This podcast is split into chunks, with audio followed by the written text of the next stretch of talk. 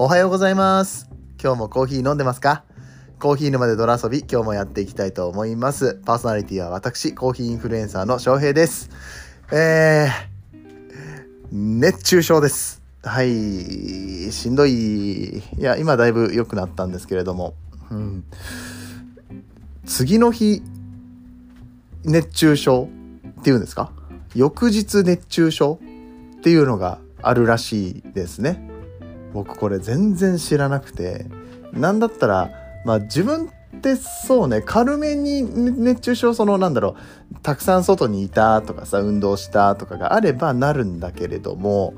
そうじゃなくてうんとなんだろう要は心当たりがない状態での熱中症っていうのが今までなったことがなくてまさか自分が熱中症になってるなんて思わなかったわけですよ。であの会社ですごく眠くて。でそれもちょっとあの新しいプロジェクトっていうんですかね。あのまあすごく業務が少ないかったんです。ここ数日。やることがなくて。資料を読んどいてちょっと今あの教えられないから資料を読んどいてみたいなのが3日間ぐらい続いてもうその3日がもう眠くて眠くてしょうがなかったの。で眠い暑い眠い暑い何なんだこれはめっちゃ調子悪い何なんだろうな。でもこれ多分暑いせいだよなとかいうのはなんとなく分かったんだけどもまさかそれが熱中症だと思ってなくて、まあ、要は危機感がないってことですね。ああ体冷やさなきゃなジュース買ってくるかとかさ水分取らなきゃなとかやってたんだけどまあ甘いですね。考え方が甘いですね。熱中症なのであれば、まあ、その症状が出てるのであればもっとちゃんと冷やさなきゃいけないし、うん、飲み物もさ塩分とかもちゃんと取るとかさいろいろやりようがあると思うんですよ。うん、そう全然気づいてなくってまああの怒られたんですけど。めっちゃ怒られて。そりゃそうだ ね、お前何やってんねんって話ですよ、本当に。うん。自分の体調管理もできないのかって言われました、あげく。うん。お前なんだ、その、飴ばっかり食いやがってみたいなさ。いや、だってその、最初はガムとか、カフェイン摂取するために、なんかカフェインのガムとか、あの、フリスクとかいっぱい食べてたんですけど、もう舌がやられちゃって。もう、仕方なくミルクの飴を舐めてました。ミルクの飴舐めてました。うん。それぐらいもう追い込まれてて追い込まれてるから仕方なく、えー、飴を舐めているのにもかかわらず「まあ、お前何飴舐めてんだ」みたいな感じで言われて「ひえごめんなさい」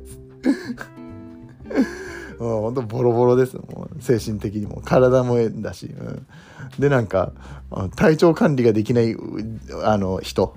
としてまあ何て言うんですか。辛いのは僕なんですよ。うん。辛いのは僕なんだけれどもそこで責められるっていうね。もうなんかあの 死にたくなるよね。本当に辛い。もう本当に辛い。だからだんだん愚痴みたいになってきちゃった。まあでもまあでも本当に気をつけてください皆さん。翌日熱中症かかりますから、うん、ちょっとねここ数日都内やばかったみたいですね。とんでもない猛暑。あそこもさ僕あんまりそのニュースとか見ないから余計に分かんなかったところはあるかもしれないね。気づかぬうちになってた、えー、のでね皆さんも本当に気をつけてください。もうガンガンに冷やして。もうもう快適って思える形でね。もうあの我慢する必要はないんです。本当に。もうちょっとでも我慢しない。もうほんの少しでも、まあこれぐらいだったら我慢できるかとか思わない。もう、もうひたすら快適を追い求めましょう。もうそれがもう教訓になりましたので、はい。ね、あの ね、体が辛いだけじゃなくていろんなところでねいろいろこうね他の人たちに迷惑をかけちゃうこともあるかもしれないのでね、まあ、それも含めてね予防していきましょうというそんなお話でございます。もう今日あの帰りにあのデパートによってもう大量に大量ってほどでもないか。なんか首に巻く最近流行ってるさなんかあの首に巻いとくなんていうのあれ輪っかみたいなやつとか、うん。まあいろいろ買ってきました。扇風機とかね。小型扇風機とかね。ちょよくよく考えたらさだってさオフィスでさ、まあ、オフィス確かに暑いんだけど、まあ、ちょっとこれもうちょっと温度下げた方がいいよねっていうようなところなんだけど他の人たちはなんか普通に仕事できてるのなんで僕だけこんなに暑いんだろうってずっと思ってたんですよね、うん、気づけよって話をね。お前だけそうって言う場合はお前がおかしいんだぞっていうね。何かあるんだぞってね。なそこに気づかない僕、うん、あ僕の努力が足りないのかなみたいなね。割と体育会系なところありますからね。はい、うん。まあ、そんなことはどうでもいいんですけど。はい。えー、っと コーヒーの話しましょう。えっと今日もね一応ショートバージョンでやるつもりだったんだけど最初に5分も喋っちゃった。あと2分ぐらいで終わります。コーヒーの話はあの1割ぐらいしかしないからこの番組。はい。でえ、っと昨日前回かな？前回簡単に入れられるコーヒーみたいな話をしたんですけれどもうんと皆さんアイスコーヒー入れる時ってどうしますか？アイスコーヒーちょっと難しいなって思ってる人もしかしたらいるんじゃないかなと思うんですけど簡単なアイスコーヒーの入れ方ございます。はい、えー、それはですね、えー、普通にホットコーヒーを入れてそれを冷やすことです。当たり前なんだけどね、うん、当たり前なんだけれども、えー、冷やしコーヒーをするということですね。まあ、大体この急冷式のコーヒー、まあ、コーヒー屋さんに行って置いてあるコーヒーっていうのは水出しコーヒーか、えー、水出しコーヒー急冷式コーヒーあとこの、えー、間接冷却コーヒーっていうのがありましてあ,、まあ、あとあれか。アイス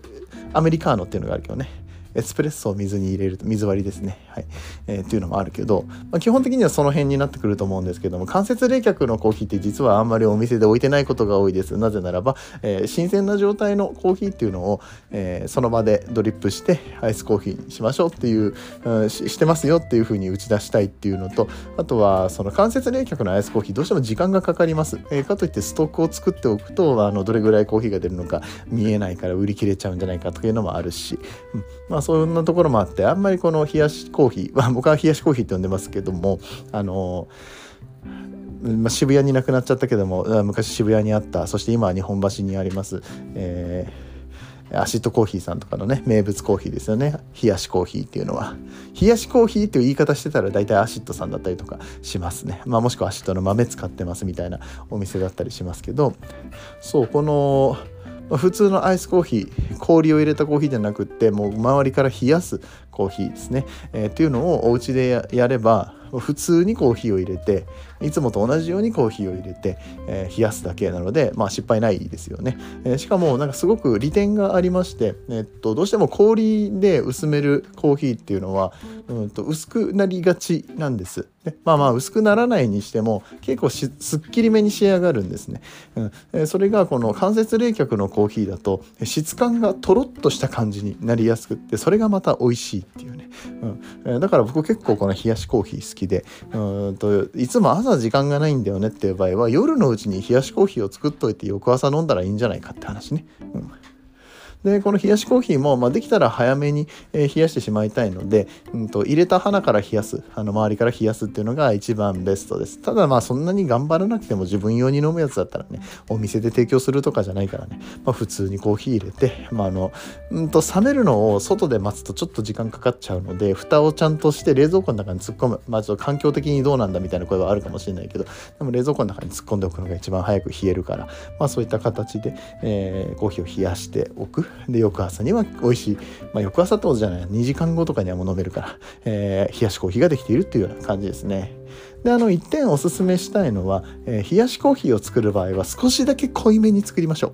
えー、なぜならば、えー、氷を入れるからですね。やはり氷で薄まってしまうんですけれども氷でキンキンに冷やした時のアイスコーヒーがやっぱうまいんで、うん、その温度帯だったりとか氷が入れてない方が好きっていう人はそれでいいんですけれどもまあその飲む時の濃度感っていうのを考えて氷を入れるんだったら、まあ、いつもよりちょっとだけ濃いめに入れといた方がいいよねって話で僕はだいたい冷やしコーヒーを作る時は1対14、えー、ですね、えー、豆1対お湯14で、え、コーヒーを入れます。あの普通の氷を入れるタイプの急冷式のアイスコーヒーを入れる時は8倍とかね8.5倍とか、えー、ぐらいの豆の量でやりますけれども。まあ、ほとんどホットと変わらない仕方で入れることができますから、まあ、例えば、えーと、15g の豆を使うんだったらコーヒー、えーと、お湯の量は 210ml210g ですね、えー、みたいな感じで、まあ、結構多めに作っといて、うん、まあ、家にストックしといても1日ぐらい1日2日はね割と美味しかったりとかもするので、えー、大量に作っておくってこともできるのもこの間接冷却の利点だったりとかしますので、えー、皆さんぜひお試しください。はい、ってな感じで、えー、今日も最後まで聞いてくださってありがとうございました。今日のお話面白かったよと思っていただけた方は番組のフォロー拡散よろしくお願いいたします。ためになったよと思った方はぜひ、えー、試してみてください。そしてコーヒー沼で泥遊びね、えー、ハッシュタグコーヒー沼で、えー、このえー、冷やしコーヒーやったよとか言ってね、えー、インスタとかツイッターとかで拡散してくれるととても嬉しいです。えー、ではでは、えー、今日のところ終わっていきたいと思います。皆さん本当に熱中症気をつけてください。えー、僕もね、えー、気をつけて、もうどんどん体冷やして、ね、体いたわってやっていきたいと思います。えー、皆さんにとって今日という日が素晴らしい日でありますように、そして素敵なコーヒーと出会えますように、お相手はコーヒー沼の翔平でした。この放送は歴史とか世界遺産とかを語るラジオ友沢さんの提供でお送りしました。次はどの声とつながりますか？